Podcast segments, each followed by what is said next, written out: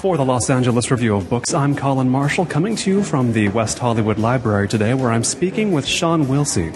He's the author of a new collection called More Curious, but also the memoir, Oh, the Glory of It All, and he's the co-editor of two books, uh, State by State: A Panoramic Portrait of America, and The Thinking Fan's Guide to the World Cup. So as you can probably already tell, this man's writing covers a lot of different subjects. We're going to try to tie most of them together today, maybe with... Uh, I don't think this can tie them all together, but tell me about the source of your fixation on uh, Red, the Red Roof Inn mascot.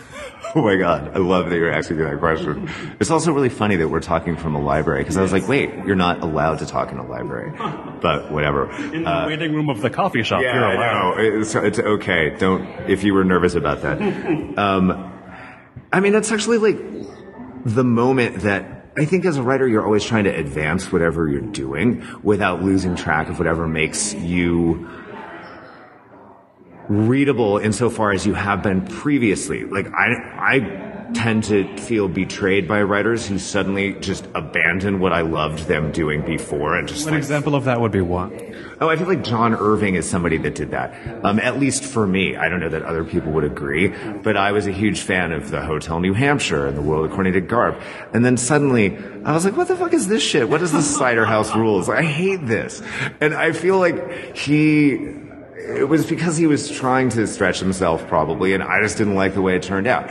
But that that character, Red, who was the mascot for the Red Roof Inn, uh, presented me with this opportunity as a nonfiction writer to incorporate, like, a new trick into my repertory. Because I was like, you know, I can use this guy. He got into my head, because you check into a Red Roof Inn, and, or you did, like, very briefly. two thousand five when you checked in. two thousand two. Oh, two thousand. And, like, he got, he basically got, like, erased from the corporate history of Red Roof Inn, because he was, he was invented by this guy. I want to give full credit to this guy, Rob Baggett, who is, uh, an ad man at McCann Erickson. And kind of a cool guy. And in a weird way that I think, like, a lot of creative people imagine that they might be able to go into advertising or some other branch of creativity that also, like, pays you well. I always think they can do it. If it comes down to it, I can make a red. Sure. Yeah, totally. But, like, he, he did actually put a lot of kind of soul and, like, curiosity and weirdness into this character and to such a degree that the Red Roof Inn was like, whoa, this is going too far. But it, it like, you know, it did, he did all these national spots. Like, Baggett wrote all the dialogue. Um, John Goodman performed the character. And so you check into the Red Roof, and there'd be, like, a big cardboard Red when you checked in, who was just bizarre looking with this red hair sticking straight up, and was, like, ironic and sarcastic about how cheap you were to be staying there. Um, this kind of smug, knowing expression yeah. on his face fixed there, or the only expression he had? Yeah, exactly. Well, there was a C G I version of him that when you turned on the T V in your room would sort of talk to you about how cool and, and countercultural you were to be staying at the Red Roof Inn. And, and I was like, dang, I'm going to take this guy along with me on the road and just, like, allow him to react to things. And he just started to grow in my head as this character. And he was able to say all the kind of, I mean, it's funny because I'm working on a piece, potentially working on a piece for Vanity Fair about C B radio use in America and how I just like the marginalia. It's going to be an interesting crowd left. Well, it's like, I just like the marginalia of America and what the, it's like comment boards and the things that people say there. And you're like, maybe the truth comes out in those places. And so C B is an example of people just say the most outrageous, uncensored shit that you wouldn't believe. And so I was, I felt like Red was kind of my version of that, and I could allow him to just say and think things. He became your id. Kind of, yeah, yeah, thank you. I don't even know what that is, but now that you've said Sounds it. That's good enough. I'm not sure I could explain it myself, but Red was your id. But I think you used it correctly. Yes.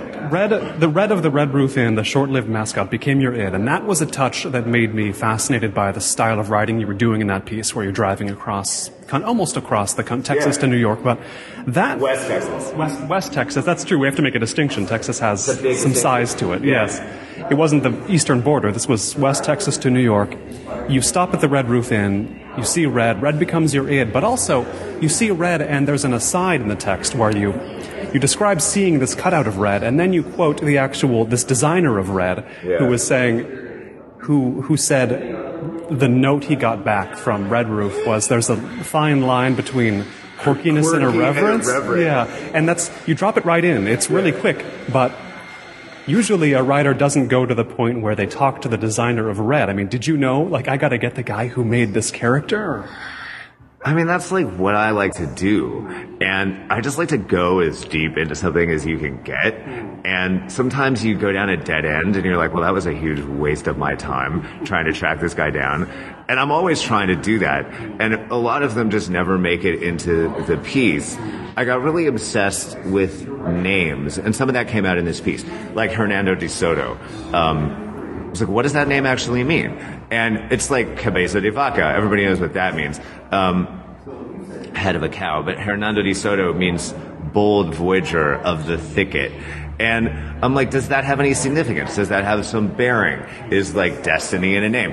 And I think that can get little, a little kind of twee if you screw it up. And I'm always like kind of on my guard to make sure that I'm not just being cute or eccentric and wasting the reader's time. But like in the case of Red, I feel like I got great stuff out of that designer. And he had this weird kind of paternal relationship to the character. And one of the subtexts of that piece is like my relationship with my dad. And it just, those two things dovetailed in this way that I felt like, you know, made me feel good about about like what all the work and how it had like come together. That that piece, you're driving across much of America, and it, it the piece also taps into your interest in sort of, you say the marginalia of America, but the yeah. if this isn't too broad, the nature of America as well. I mean, is, it's in that piece, right, that you cite uh, George W. S. Trow, is yeah. that the fellow, or the author of The Context of No Context, and what what. What was resonant about... He's not a guy people talk about much anymore, but what what is resonant about what he thought about America to you still? Well, he just figured the whole place out. Like he, still, his, his observations still stand today? Completely. I mean, some of the things he say he said are so profound that I, I feel like maybe Trow's flaw as a writer was that he had difficulty couching his observations in a readable piece of narrative prose. So, I mean, if you pick up Within the Context of No Context, you're definitely an intellectual badass if you could make your way through it. I remember reading about him. He said one of his signatures was incomprehensibly subtle talk of the town pieces in, New- in the New Yorker. Yeah, well, that's what he would do. He was a talk of the town writer. It's so funny his evolution as a writer, because I mean, the talk of the town, talk about twee, it really was at its worst, just this unbearable thing where nobody could write in the first person. It was all written in the plural we. And it was just, it was like too freaking cute, you know? But Trow was really good at, at evo- evoking a scene, and he was good at that length, you know? Like, talk of the town pieces tend to fall in at like a thousand words or less. And some of his work, like, I guess he's most famous for a profile of the Atlantic Records president, um, whose name I'm just going to mispronounce, Ahmet Ertegun. He died recently, something like that. I think he did die recently. Yeah. So he wrote this thing in The New Yorker that was a profile of him that has, like, amazingly entertaining scenes of Mick Jagger kicking a limo driver out of a limo and driving it around Manhattan, and, and like, Diana Vreeland saying things like, oh, when Mick has had a good night's sleep, he is the most handsome man in New York. And you're like, but he's never had a good night's sleep. Yeah, that's, that's just purely theoretical. Yeah, exactly. Right. Total, total theories. Abstract thinking. But Trow was a really good fly on the wall. And then he was really good at taking these things and thinking so deeply about them. But he was also kind of a recluse and a, and a crazy person, and he ended up dying alone in Naples in circumstances that I've never fully, I mean, nobody's ever really explained what happened. Maybe nobody knows what happened, you know? And natural causes, sure. Hell, yeah, I know. I mean, and he was gay and not out. Um, so, like, a troubled, troubled guy. But, like, I don't know, anybody that thinks really deeply, I think it's hard to maintain the sense of uh, optimism or whatever you might need to, like, kind of stay alive when you think really hard about stuff, because it's a screwed up world. And he, but he was able to really pull away a lot of veils behind things. And uh, I, I think he's just one of the best writers. For those who haven't read his observations on America and his, his most famous observations, I mean, what did he understand? He understood that America had two levels, essentially, celebrity right. and then yeah. the individual, and yeah. there was nothing in between, and only celebrities could be fulfilled because they only they lived at both levels. How do you interpret that? Well, it was like the idea of the public life and the private life, and that I think this is a very isolating country, and if you're... It's like there are very few traditions here. There's very little upon which you can build community here. And I think that's what makes us so creative and so powerful and so kind of world dominating. Um, and yet, I think we're like a really lonely people. And his his thesis that, that you basically just stated was that the only people that have a private life, and I actually don't think this is even true anymore, um, but it was true recently, and I guess it's true in certain circumstances, what he described as, as, he described them as grids, like the tiny grid of you and me and baby, and then the big grid of three hundred million, or however many the population is now. It was two hundred million for him, now we're well over three hundred million, so who knows what he would make of that. Right. And so television was this thing that he was obsessed with that kind of pulled those grids together. And we all watch T V. And I guess the internet would be the replacement for T V. Yeah, television now. Thing seems quaint now. So many writers just got the vapors about this effect of television. But the internet, is it better? Is it worse? I don't know. I don't know either. It's I mean, it's, unity in a way. It's a, exactly. It's in a way T V question. Wasn't. Well, he was obsessed with I, the idea of T V as being kind of a sadistic medium that that impersonated the the warmth of a, a child, uh, but that that actually didn't like nurture you or give you anything.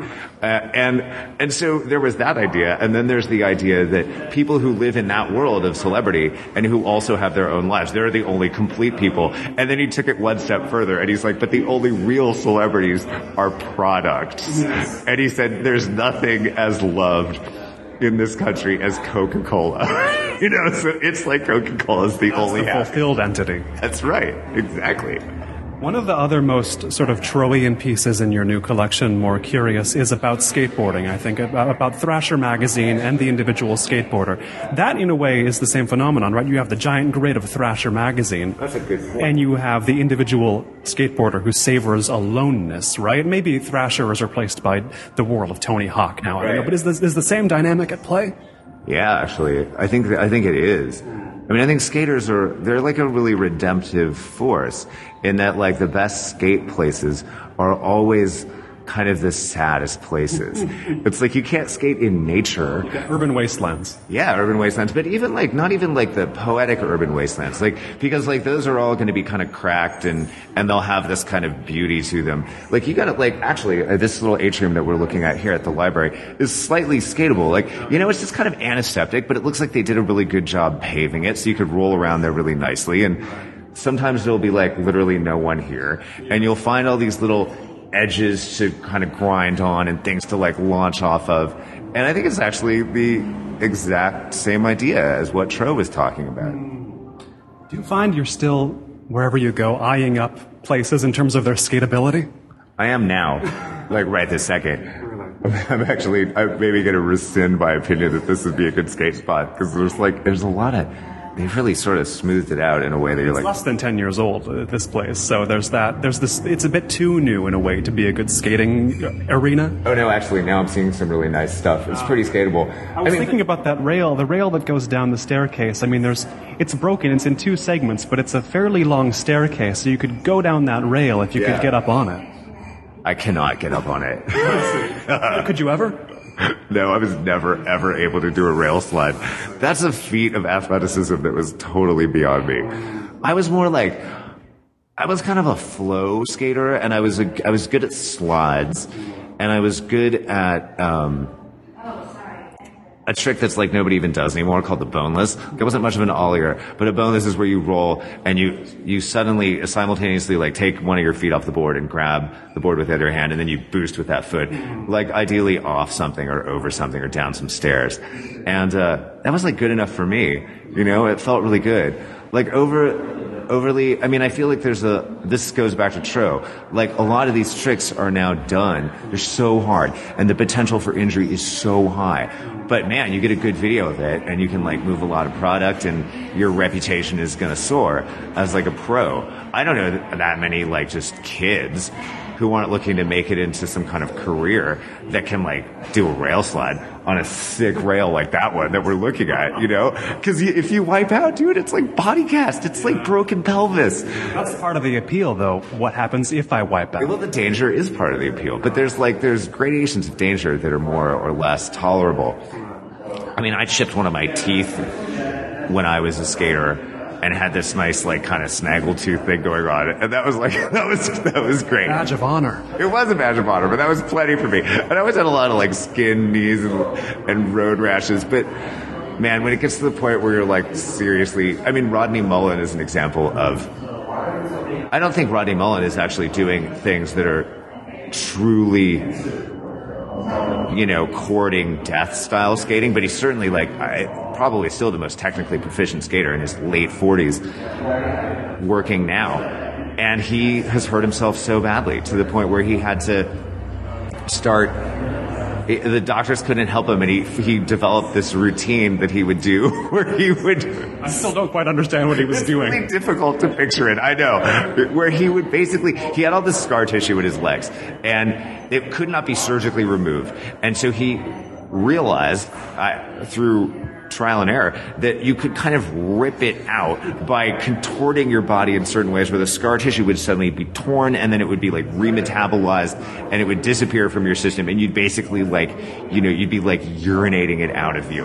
And he, I know, I mean, it literally, doesn't it just sound like something that some sect of Buddhism would get involved in? And so he would take his leg and he would put it in the wheel well of his car, and his range of motion was really limited because of the scar tissue, and he would kind of flex on it, and suddenly it would go rip. And he would, like, tears would burst out of his eyes. I know. And so I don't know if that was a clear explanation, but... Yeah, no, I can... It's vivid. Okay. Maybe I don't want to picture it. That's part of it. Yeah, I mean, it's so extreme. So this piece on skating, you know, yeah. it, it, as I say, it deals a lot with Thrasher magazine, you know, the premier organ of skating journalism. Probably still today, is is it still is it still the go-to print magazine for skaters? I don't know. I don't like it as much as I used to. It used to have this, like, kind of lovely homemade feeling to it. And it, you just felt like it, there was, like, it was really, I mean, it was always very male-centric. So it felt like it was speaking to kind of a brotherhood of skaters. And it still has that feeling. Um, but maybe it just doesn't, you know, I feel like its intellectual aspirations have been kind of left behind. And there are some writers in there who do write really well and are really thoughtful and funny. But it's like they don't put a, like a great deal of, of emphasis on thoughtful writing. It's, it's way more about photos. And then, like, I mean, there just certain, used to be certain people who worked for it who had, like, a real spirit and a real voice. Um, this guy Mofo, who was one of their, he wrote their cooking column. Yes. He's like, I'm surprised existed ever. It was, like, shocking that they had a freaking recipe column in a skater magazine, and it was so fun. Called, like, Scarfables or something. What was this? The name of this section about scarfing material. And uh, it was inspired. It was really good. And it was just like such a welcome to the to the magazine. And it was just like a it was like a riskier venture before. I think they've kind of got their formula dialed in, and I'm sure they feel slightly, as all pu- you know print publications do, like worried about, like, failing. And so now they've got this thing that works. But I don't know. I mean, I'm kind of speaking almost theoretically. I haven't I haven't really seriously looked at Thrasher since, like, maybe, I don't know, two thousand nine or something. I mean, it's it's one of these not pulling back the curtain, but looking deeper moments that, that intrigues me in the writing you do and More Curious, because it's like asking the designer of Red, right, what was the process of designing Red? You ask, I mean, you talk to the you talk to the editor who was who was doing Thrasher at that time, right? Who was who was writing this cooking section? You you actually hear you hear, do you talk to him, or do you just quote him? No. In any case, you hear from him. Just quote him, yeah. I, I quote him pretty extensively, though, which is as good as having talked to him for the reader. I mean, yeah. uh, for you, you probably want to talk to him still. Well, none of that stuff exists online. Like, I had to find all that stuff, like, in libraries. Thrasher, they keep it in the library. It might even be here. And they cut they cut the cooking column in the early nineties. So really, all that stuff came out of the eighties. And uh, but he's still around. He's a photographer and a writer. And I found, like, a listing that he'd put on some job search website where, you know, he's like, he needs work. Yeah. Uh, I need to see my kids in Phoenix. Anybody need a, phot- a photographer in Phoenix? Was That's that- right. That's exactly what he said. I know. In a way, it's... You would say this is like you you see your idols fall in that moment, but he was already being fallen was his thing in the first place, right? Every skater wants to be fallen in some way. Yeah, I, I, I don't think the takeaway from that is to, like, feel sorry for him, because yeah. I think he he seems to have led a very full and fulfilling life, and he still seems to. I mean, those are, like, I don't know, these are, like, the holy people of our country in a funny way. Like, I really think of him as, like, kind of a spiritual guide or something. Him and Natas Kaupas, who was this insane skater where you're like, this guy is a better skater, and, like, just had this, like, inner light um, that, like, came through that than, like, anybody else, you know? And he was kind of the least corporatized of them all. I mean, I think he actually lives in L A, some, because somebody came to this reading I did last night at Family Books and said, oh, I'm friends with Natas, so I'm bringing him this book. And I was like, I got, like, so excited. Is he here? He wasn't there. And I think he was like, Natas doesn't read that much. Of course he doesn't. I know. I know. I think he still surfs or something. Now, this sense of the, the elements of America you explore in the book, I mean, there's one there's one essay, I, maybe it's in just in one, maybe it's in more than one, where you are volunteering at this counseling center after nine eleven because yeah. you lived in New York when right. nine eleven happened. And it brought home another element of maybe the disconnection of America to me, in the sense that when nine eleven happened, I was living not in New York, but in Seattle, about as far as you get yeah, from New right. York. And I remember it was just, it was kind of hard to envision what was going on over in New York, even though you had the images. I mean, when I heard it on the radio first, I imagined, like, the Wright brothers' plane crashing into the towers. Like, I didn't think it was consequential at first. And then I was like, oh, wait, actual planes? But everybody had this who was far from New York. Totally. But then I noticed, okay, New York... Things are not normal in New York right now. Of course, you're not going into work in New York. But then I noticed people in Seattle who were doing, like, web comics would, their site would go dark and say, because of nine eleven, we're not running a comic today. And I was, I'd be like, interesting. Are you really, do you really feel that connected to New, to New York right now? Yeah. Do you normally feel that connected to New York? Because I mean, I'll, I'll freely admit, people don't really talk about, now they do more. At the time, it was sort of not okay to say that was a normal day for you, no matter where you lived in America. It was kind of a normal day for me. I didn't I didn't do anything differently. You're like the only person, because it was like, I feel like it was like a day of reckoning. Right. And I was also sixteen, so I mean, I wasn't oh, like... That's a whole other situation. Yeah, of course. I mean...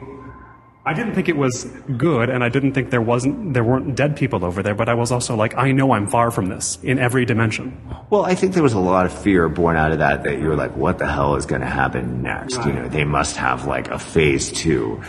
And, but your point is really interesting, because in fact, this country is so big that it's bizarre if it were not for just, like, our communications network, that anybody in Seattle would even know what had happened in New York. Yeah, you know, I only know about it from the media. Only, like, I've never encountered sure. anything real from that. Sure, I mean, these, like, massive disasters that we had. That I'll underscore, I do believe it happened. I'm not a conspiracy theorist. I just have never encountered it in a non-mediated way. Yeah, well, I mean, I, you know, I've realized, along with a, probably at least a couple of million other people, by just looking up and seeing it when I was walking my dog. And I had been in New York when uh, they bombed the Trade Center in ninety-three, I think it was, ninety-two or ninety-three. And immediately I was like, oh, fuck, terrorists. And I think there'd been this, like, sense of, like, you know, the other shoe's going to drop eventually. Two towers, two attacks. Like, it was, it was, it, it felt like, I'm literally going to misuse the, I manifest destiny. Is that even what that means? But it means something. I heard it in a history class. Something. I like the I like the idea that we're using a few terms and we're like, does that mean anything? fifty-four forty or fight. twenty-three skidoo. Exactly. I know what that means, actually. I can define that for you. Um, for listeners who don't know, what does twenty-three skidoo mean? This is a piece of Americana. I learned this from Danny Meyer, who I wrote about in this book as well. It, it apparently there's, and there still is, there's kind of like a wind tunnel situation on twenty-third street in Manhattan, and it used to blow up women's skirts all the time. And so twenty-three skidoo comes from, like, that's what you'd say when, like, a lady's skirt got blown up on twenty-third street. One of, like, the few people under eighty who knows this. Isn't that funny? I know. And so, uh, but to sort of go back to the nine eleven thing for a second, I feel like it, it just, like, it unlocked. I remember there was a, that first week was this weird week where it felt like, and I did that volunteering in that first week, and it was for Cantor Fitzgerald, this company that had lost like almost all of its employees in the attack. And that first week felt like it, the definition of that event and its significance was up for grabs. And in a funny way, if it had been interpreted in another way and our response had been other than what it was, uh, the whole course of history could have been completely different. And there was, there could have been a version of our response that would have been like, we're not going to make such a big deal out of this. Um, I mean, it's almost ridiculous to imagine that as a response, but yeah, but it's like, we're a big country and this happened in New York. There, there, it's not inconceivable that there could have been a more regionalistic take on it. Um, and then a more kind of surgical response to it. And rather than basically upending the government and structure of like a whole region, you know, being the Middle East, and then like kind of re-ide- reconceiving our own identity as a nation after that, which is I think what happened. So, you know, people are going to be studying this event for like our whole lives, and it's going to always be considered a like before or after kind of thing for this country, and it's probably going to be declared as like when our decline officially began. No, I'm sure it will be, you know, it's like it seems inevitable. Future historians are looking at this. Yeah, yeah, yeah like that was when American power uh, became like irretrievable. There's a question underlying a lot of what you write about America, and more curious, uh, you know, which America are you in at any given time or place? You know, people talk about two Americas. There seem to be many more than two Americas, uh, depending on how many dimensions you want to layer onto this. But there's an artifact of a different America you write about, sort of past America, NASA. Um, yeah. And it reminded me of, I think it's, I remember, I don't know, maybe this was quite a while ago now, but conversations I would have with friends who were very space inclined as kids, as kids tend to be, and they would say, you know, I'm so disappointed that NASA is, doesn't seem to be doing that much anymore. And to me, the, when I first heard that, it struck me as they might, they might as well have said, why haven't we bombed the Riskies yet? It's it's sort of like, wait, but no, you don't. That's not going on. Like, oh, and then I. I realized that I had, my mind had put together the sort of Cold War and NASA as so inseparable that I, I hadn't thought to extricate them. And you do that a bit in the book, right? Right. Well, it is like a, it, it evokes powerful nostalgia, NASA, and yet it still wants to do stuff. And there is still valuable stuff that it could do. But it's totally strangled economically, and and yet the public imagination is like really difficult to fire up around NASA. Whereas if you actually talk to anybody, it's almost like the the best conversation starter ever. You can just go up to anybody and be like, NASA, and they're gonna actually like have thoughts and opinions, and and it's really difficult to. Because it stands for something people think about related to America a lot? Well, I think it, it also, like, is what it is. I mean, most things are kind of pretending to be something, or you're like, well, what's what's the what is this really? Or there's secrets here, or we're hiding something, or that person can't really be that way, both in public and in private. We assume that. Yeah, I mean, it's a pretty valid assumption. But NASA is, like, completely transparent. Um, their goal genuinely is just, like, exploration and furthering science. And they feel like an arts movement or something that is part of the federal government. And and yet they did benefit massively from our, our like, you know, race with the Russians. You know, if it hadn't been for that, if it hadn't been for, like, Kennedy's... Um, determination to actually, you know, overcome and like get past Sputnik and like beat them, it never would have happened. Uh, it was like because so much money. I can't remember the exact figure, but four point four percent of the budget, which oh, well, is pretty high. Do you have a really good memory? Because um, yeah, and that's like a freaking lot of money, and you could get a lot done with that. And I think a lot of people still say, and I th- maybe thought this when I started working on the article, like, oh well, what good did that do? Like, shouldn't you spend that money? Like, you know. Housing people and, and, you know, solving poverty or curing some disease. Cracks in the sidewalks, come on. Yeah, yeah, patch those cracks. But I actually believe that that sort of dreaming and aspiring and mystery, like real mystery, is like super valuable. And, and dedicating ourselves to those things has repercussions that are really positive. And I, so I just ended up coming into NASA so open-minded and, and still having my mind blown and leaving writing that article, just feeling like, man, it's this huge source of hope. Um, and I hope that, like, I mean, and I was really disappointed that, like, Obama, whose whole deal was hope, you know, just didn't, like, he just shut their asses down, you know? Yes, there, there, there is that. I mean, by pure coincidence, I, when I read your essays on NASA, the same day, that evening, I happened to watch um, this movie, The Astronaut Farmer. Have you heard of this movie? No. The Astronaut Farmer is from a few years back. It's about a farmer who builds a rocket. Yeah. He's, he's got a thwarted, um, a thwarted astronaut. It's fake. I mean, it's totally implausible, yeah, but okay. It's Billy Bob Thornton plays a Texas farmer. He's in, and he, he he was going to be an astronaut, but his dad died, so he had to uh, drop out of the program. But in compensation, he's been just building this rocket in his barn over the years, and he uses it to launch himself into space. He's literally an astronaut farmer, and it's very much a story. He has a few monologues where he's explaining himself to yeah. ang- angry feds and whatnot. And, you know, I'm, and there used to be in America where in nineteen sixty they could launch the space program, be on the moon by nineteen sixty-nine. You know, right. We used to have dreams in America. The subtext is just right up there yeah. in this movie. It's it's sort of a deliberately hokey movie, but interesting in its commentary on the sense that America somewhere along, along the line forgot to give people a reason to live. You know, does that make sense to you? I couldn't say it better. That's, like, exactly right. NASA did that. I mean, now it's just everything has to have some kind of practical justification. And NASA was ridiculously impractical. We had no, you know, idea that we were going to find something particularly helpful or useful on the moon. We didn't start out saying, this might get us G P S units in the future, so no, let's do we, it. We did not think any of that. And then, of course, there's loads of people that don't even... I think it's, like, the saddest thing ever to just actually not even believe that it happened. Yeah, what's what is the story with that? I mean, we alluded to before that nine eleven conspiracy theories. Right. You know, there's people who believe nine eleven didn't happen or didn't happen the way we thought. Also, moon landing conspiracy theories. But what's...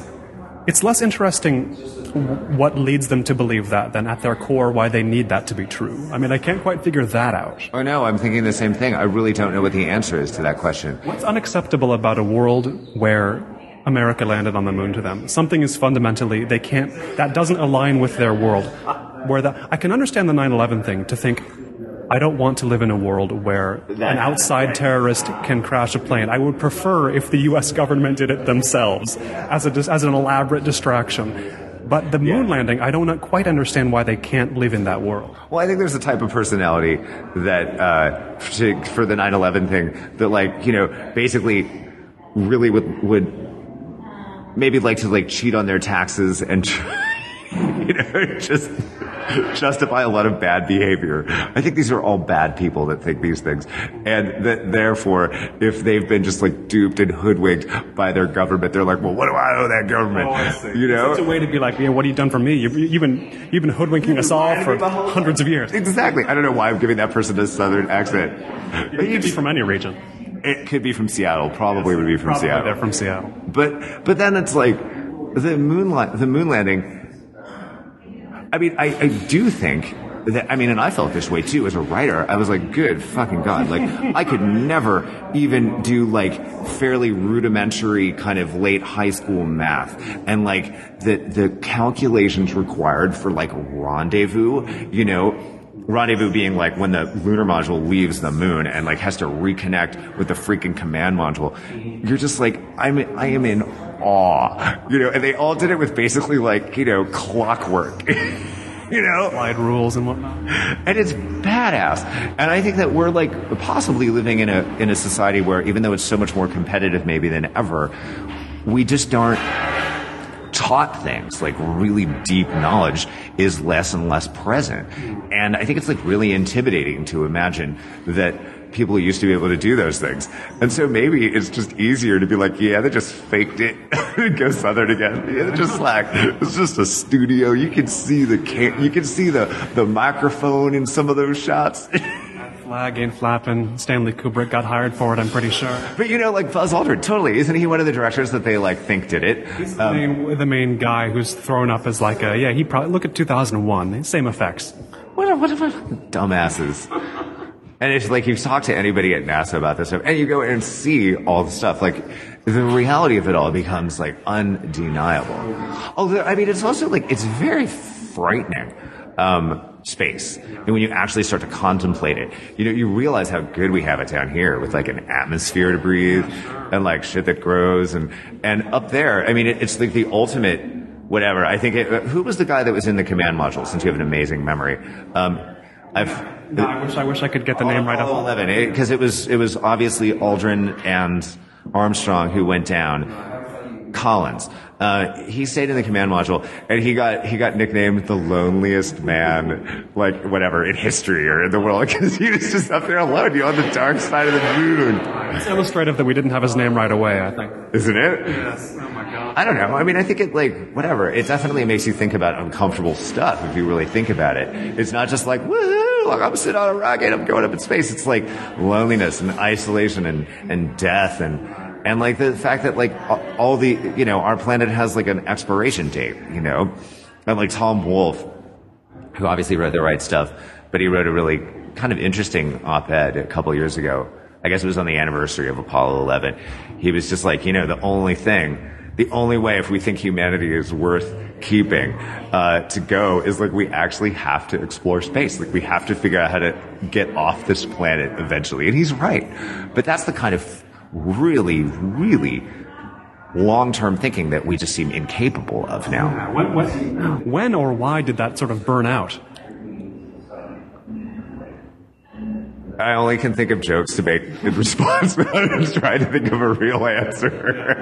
I don't know, man. Yeah. So, well, that's the question nobody has an answer to, is everybody seems to be asking it. Everybody yeah. I talk to is like, you know, yeah, when did America give up? Like, well, it's, we, no one really knows. But it's fun to arrive at an imponderable. You know, like, that's what makes, that's, I mean, that's this kind of stuff that I find really interesting. It's like, you know, I want to just have, like, some quick, easy answer for everything. And I think people feel like, you know, to a certain degree, like, yeah, I gotta be, like, ready with my answer. Like, fuck knows. Um, and that's, like, a good thing to wonder about. Like, that's what we should be doing. Well, we should have noticed when the most powerful country in the world packed it in, right? I mean, that's, you, it's hard to hide that. I know. I know. It's not too late. We could bring it back. Hillary, she could be all about NASA if she yes. gets elected. But this reminds me of the talk, like, a lot of people around my age bitch and moan that they don't have the economy that somebody who graduated high school in nineteen sixty-nine had. And it's sort of like, well, why did, why did, that was a, those post, post-war decades were not a long moment in history. Why did we expect, oh, this is normal now. Every generation till the heat death of the universe will have this. You know, sort of like America with its position as number one. Why did we think, well, this is going to last forever? Totally. I mean, I, I, you know, my generation, I'm like Generation X.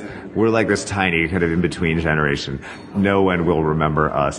But in the nineties, you know, when I like was getting out of college, there was just like an employment wasteland. You know, there was like nothing at all. And... You know, I, and I actually think that this was kind of a valuable moment in America. I think that the early nineties are, are like a historically fascinating time that haven't been like really assessed yet, and where like the country could have gone in like some crazy different direction. Like we had already like beaten the Russians, and all the shit that we're obsessed with now like wasn't going on. There was no internet, there was no terrorism to speak of. Um, I mean, there were little kind of glimpses of it here and there with like Lockerbie, um, but I remember having a group of friends in San Francisco who were just shockingly unmotivated, and it didn't mean that they were caricatures of Generation X in San Francisco. Well, right, of course, like we all got labeled slackers and everything else, but like there was something kind of interesting in that, where like they, I mean, they really seemed to actually have renounced ambition, and I had a lot of ambition, so I left San Francisco and went to New York, and like that still happens to San Francisco. Yeah, but now San Francisco is something else, and it's unimaginable. Although I actually, I really want to. This is this was like my favorite moment of this trip. I've been in L A for like five days now, or longer, like a week. And I, um, I got a massage, and I have this great, like, massage therapist who is, uh, kind of like a slightly, like, punk rock, kind of Japanese, kind of like indie woman. She's like my age, and, and she, uh, after the massage, we've been talking about cats, and she's like, oh, you want to, like, come see these cats? I've got these cool new cats. And her husband and, and one of his friends were in the living room, and the friend had, like, a really long beard and was, like, an older guy, and they were just chilling, you know, they weren't doing anything. And I think they'd been, like, maybe, could, there could have been some recreational drug use involved. And we started talking, and I promise you I'm going to land this story for you. You can always cut this story. It's like, yeah, this is a this is a decent Los Angeles experience. It sounds normal to me. There's a really there's a but okay, so I we were talking about Marfa, where I have lived up until very recently, and I said, yeah, it's a great place. You know, there's a lot of musicians go there. You guys should think about, like, because they were musicians going and checking it out, and just make sure that if you have any substances with you, don't have them when you go through the Border Patrol checkpoint. And so the massage therapist's husband said, yeah, I uh, remember Mick Jagger, or no, Keith Richards got into trouble that way up in Canada, and the, dr- the judge, fortunately, was really kind and just let him play a benefit concert. And the other guy with the beard just goes, man, don't you wish you could just play a little music and get out of all your legal troubles that way? And I was like, dude, this is it. And I turned to him and I was like, do you realize that this is an edited out of Big Lebowski scene? And it's like, that movie is a documentary. Totally. And, well, it also is the early nineties, you know? And that energy kind of, like, it had more to it than anybody thought at the time. It was really easy to, like, laugh about it. And, like, I don't know, I think The Big Lebowski is a comedy, but is it? there, there's an imponderable for you. Oh my God. You know, you mentioned Marfa, Texas, this other remote place, albeit not as remote as, you know, the moon, but it's a, a place, as you say, you've lived. And people are hearing more about Marfa these days. What is Marfa? Well, I mean, I guess geographically, it's, it is very remote. It's about two hundred miles from El Paso to, in the Big Bend, which is where Texas kind of follows the Rio Grande and curves around. And so Marfa is sort of tucked into this large bend in the Rio Grande. So it's surrounded by Mexico on three sides. And then if you go north, uh, you're in New Mexico. So it's this, like, section of Texas where very few people live, and that not that many people until recently knew much about. Uh, very beautiful, incredible vistas. If you like looking at landscape, it is a great place to go because you can just see what the earth actually looks like without anything in the way, building-wise, tree-wise. And curvature just stretches yeah. out in front of you. And sometimes when you have, like, those nights where there's, like, a big full moon, you're just like, whoa. You, you literally, it looks like you could just step right onto it. Like, it's right there. So you, it, it's a good place to go and observe some of the subtler things of the natural world um, than you would usually get to see. And yet, at the same time, there's a lot of people there who are pretty interesting. Like, Donald Judd, the minimalist sculptor, came to Marfa in the seventies because he wanted to install his work in an ideal setting, which meant a lot of space and, like, nobody else's work to share his spaces with. And he ended up buying an entire cavalry base, basically a whole military base in Marfa with the help of the Dia Foundation. And, you know, his work is in these huge artillery sheds. And it's really kind of awe-inspiring and, and beautiful. And so you can have this, like, high art experience in this remote location, and it brings a lot of kind of pilgrimage-type people there, largely Germans. Um, they're into that stuff. And then there's, there's, like, a writing community there. There's a foundation that bought a bunch of houses and lets writers come and stay in them, which I did. And I was there at the same time. My wife and I were both writers. We were both there. And then it was, like, David Foster Wallace was there. So it was like, you know, that's a fairly awe-inspiring intellect to be around. And if you met David Foster Wallace, like, whatever, in a, in a, in L A, you, you know, you would probably have a slightly, like,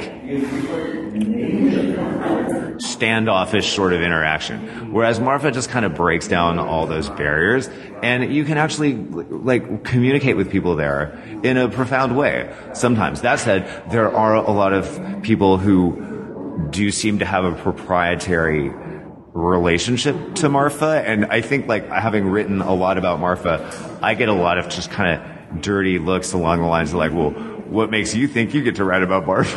And I'm just like, I don't know, go ahead, you do it too. Yeah, that's what I like about Los Angeles. A lot of my career is writing about Los Angeles, and nobody asks you that here. Nobody's like, what what gives you the right? It's any somebody who got here yesterday can do it. Somebody who's been here fifty years can do it. It doesn't matter. There's no difference.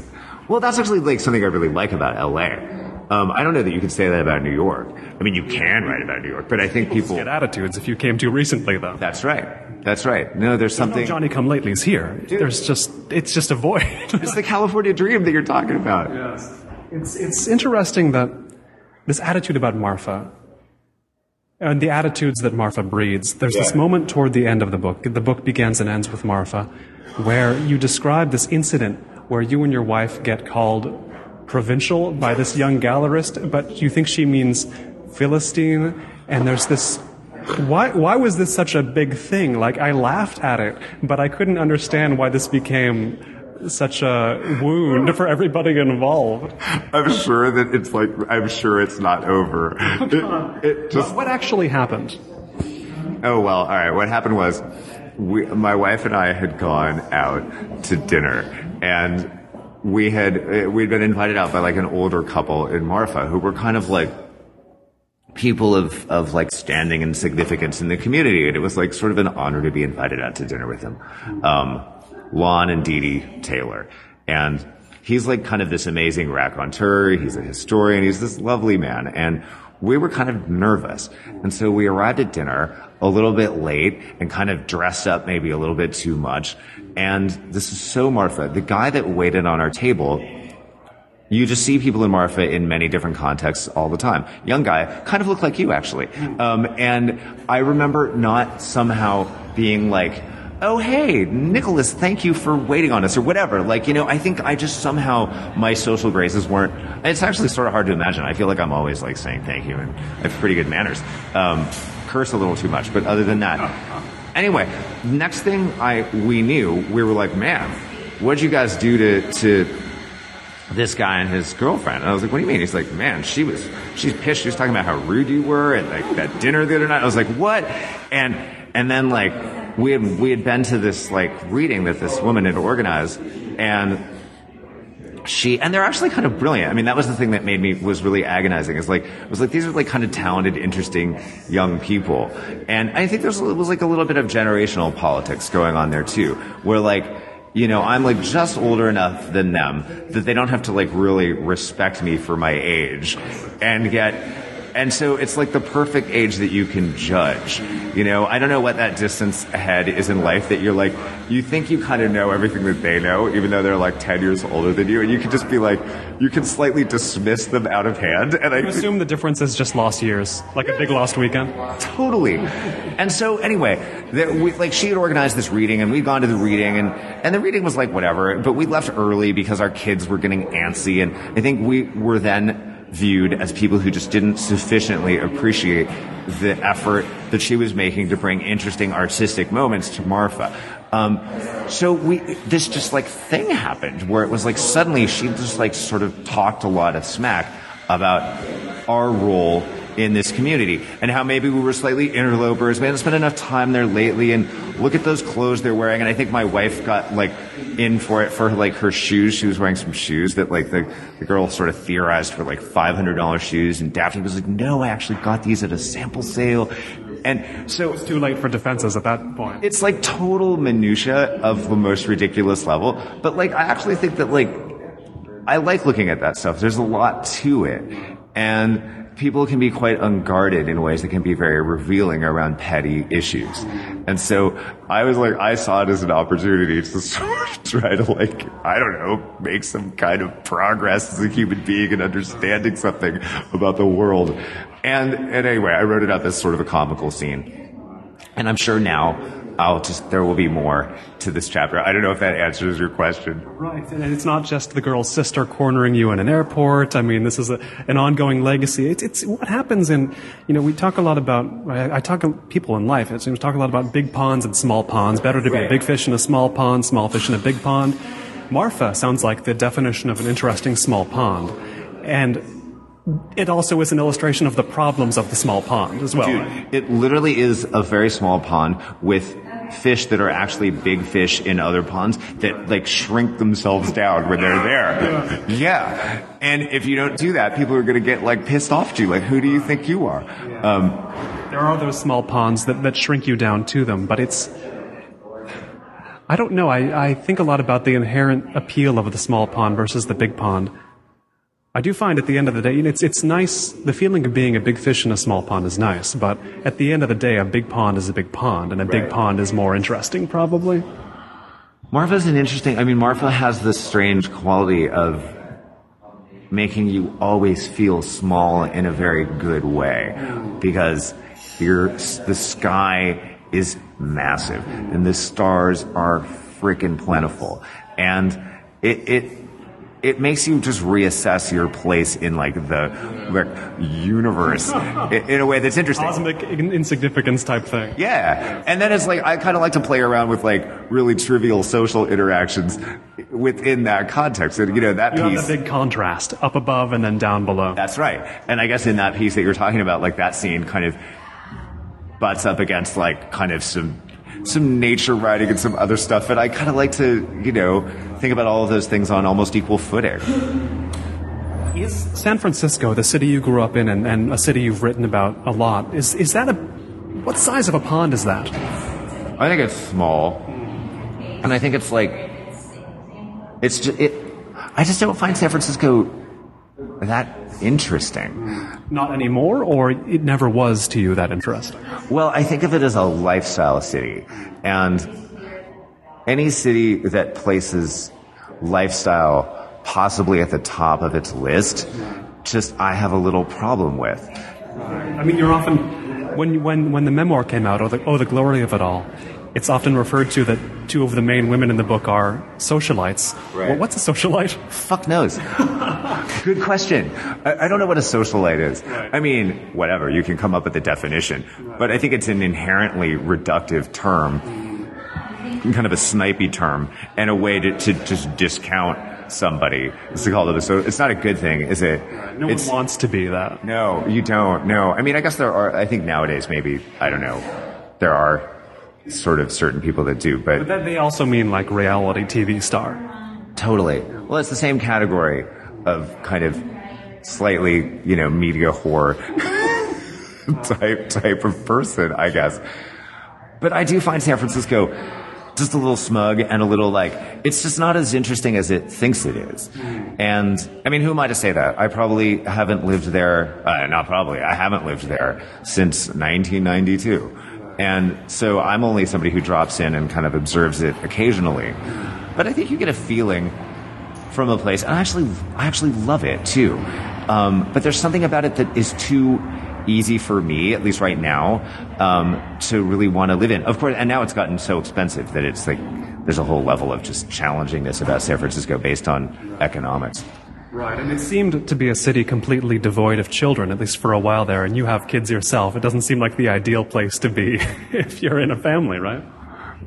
You know, I don't know where is a good place to be if you're in a family. It's like, it's hard having kids and, and like giving them everything they need. Marfa was good in some respects to be with kids because we were there last year, but then it's like the schooling thing is kind of problematic. And the school in Marfa, up until like a year ago maybe, still had... um corporal punishment as like an option. Sort of the ruler across the knuckles or worse?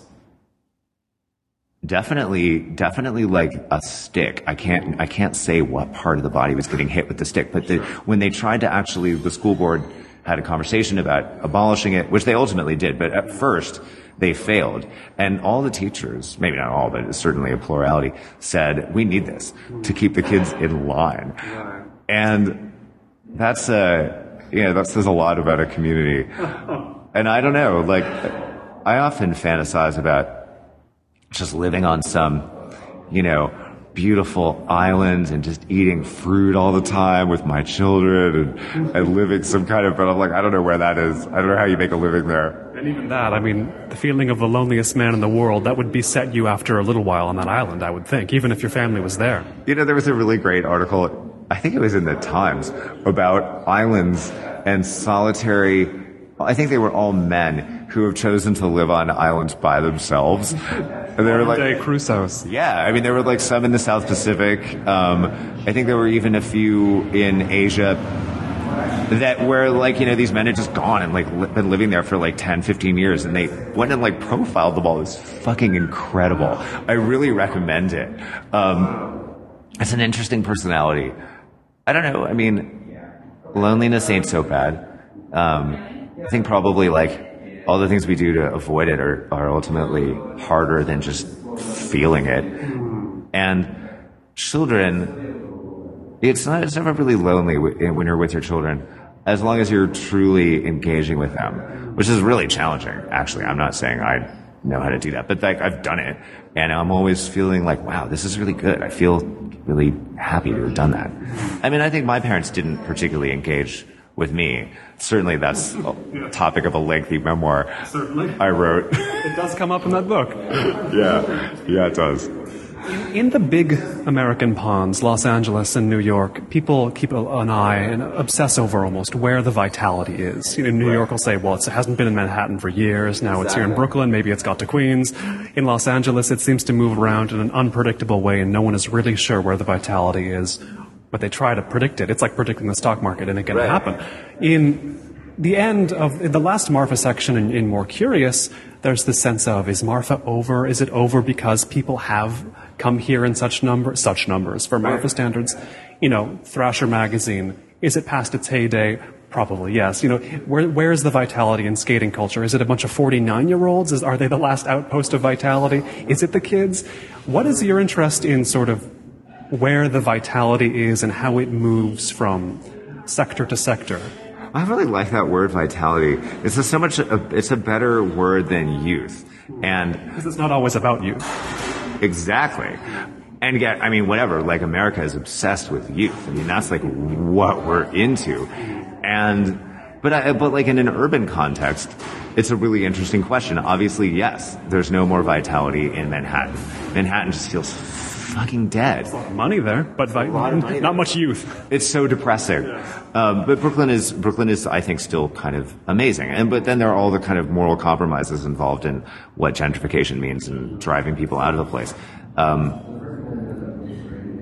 so wait, am I supposed to tell us where the vitality is right now? No, but I wonder what your interest is in the motion of vitality. Oh, that's all right. I, I do. Well, motion is key, and I think once motion stops, There is no, there is no static vitality. It's a, it's a contradiction in terms. So it's yeah, always. Everyone's, I want to go where it's going to be vital forever. Well, no such place. No such place. But, but motion is frightening. And we, I think we, everybody is kind of pulled between the desire to be stable and the desire to, to, oh, to be in motion. I think that Marfa still has it because of how protected it is by its remoteness, and that only certain very determined people are going to come there, and then they're always getting like pushed out too, because it's not somewhere that you can stay necessarily all that long. So it has like this churn, which I think makes it interesting. Um, although, you know, economics are going to maybe screw it up. It's, it's getting more and more expensive to live there. I actually, the guy that I took that truck trip with that we were talking about earlier, Michael Meredith, this architect, he wrote me the other day. He's like, hey man, do you want to collaborate on, uh, there's this contest to design affordable housing in Marfa. Um, and I, and Michael's actually like a kind of a difficult person to collaborate with, but I was like, yes, definitely, because it's something that they actually need there. But like mostly for, for, transient people, like people who come for a couple of years and, and move on. Is Marfa in some kind of space crunch? I can't imagine. I mean, you can build it. Is, actually, yeah. I mean, there's so many freaking Vrbo rentals in Marfa. Like, people go there, they buy vacation homes, and then they rent them out to other vacationers when they're not there. And there's like a whole little industry of that. And so the actual available housing stock in Marfa is getting less and less. Um, So, I don't know, it's funny how all those things kind of converge. I do feel like there are other kind of places, I don't know, there's there's a certain, and maybe it, like it's cyclical, you know, like I was thinking about like Woodstock in upstate New York and how for a while that was like a place of crazy energy. And not even just like in the Dylan era, like in the early twentieth century, with like the Black Mountain School. Um, And now it seems like in cycles. Yeah, and I think people are like kind of going back there now and like taking up that stuff again. And I like that. I like that sense of continuity and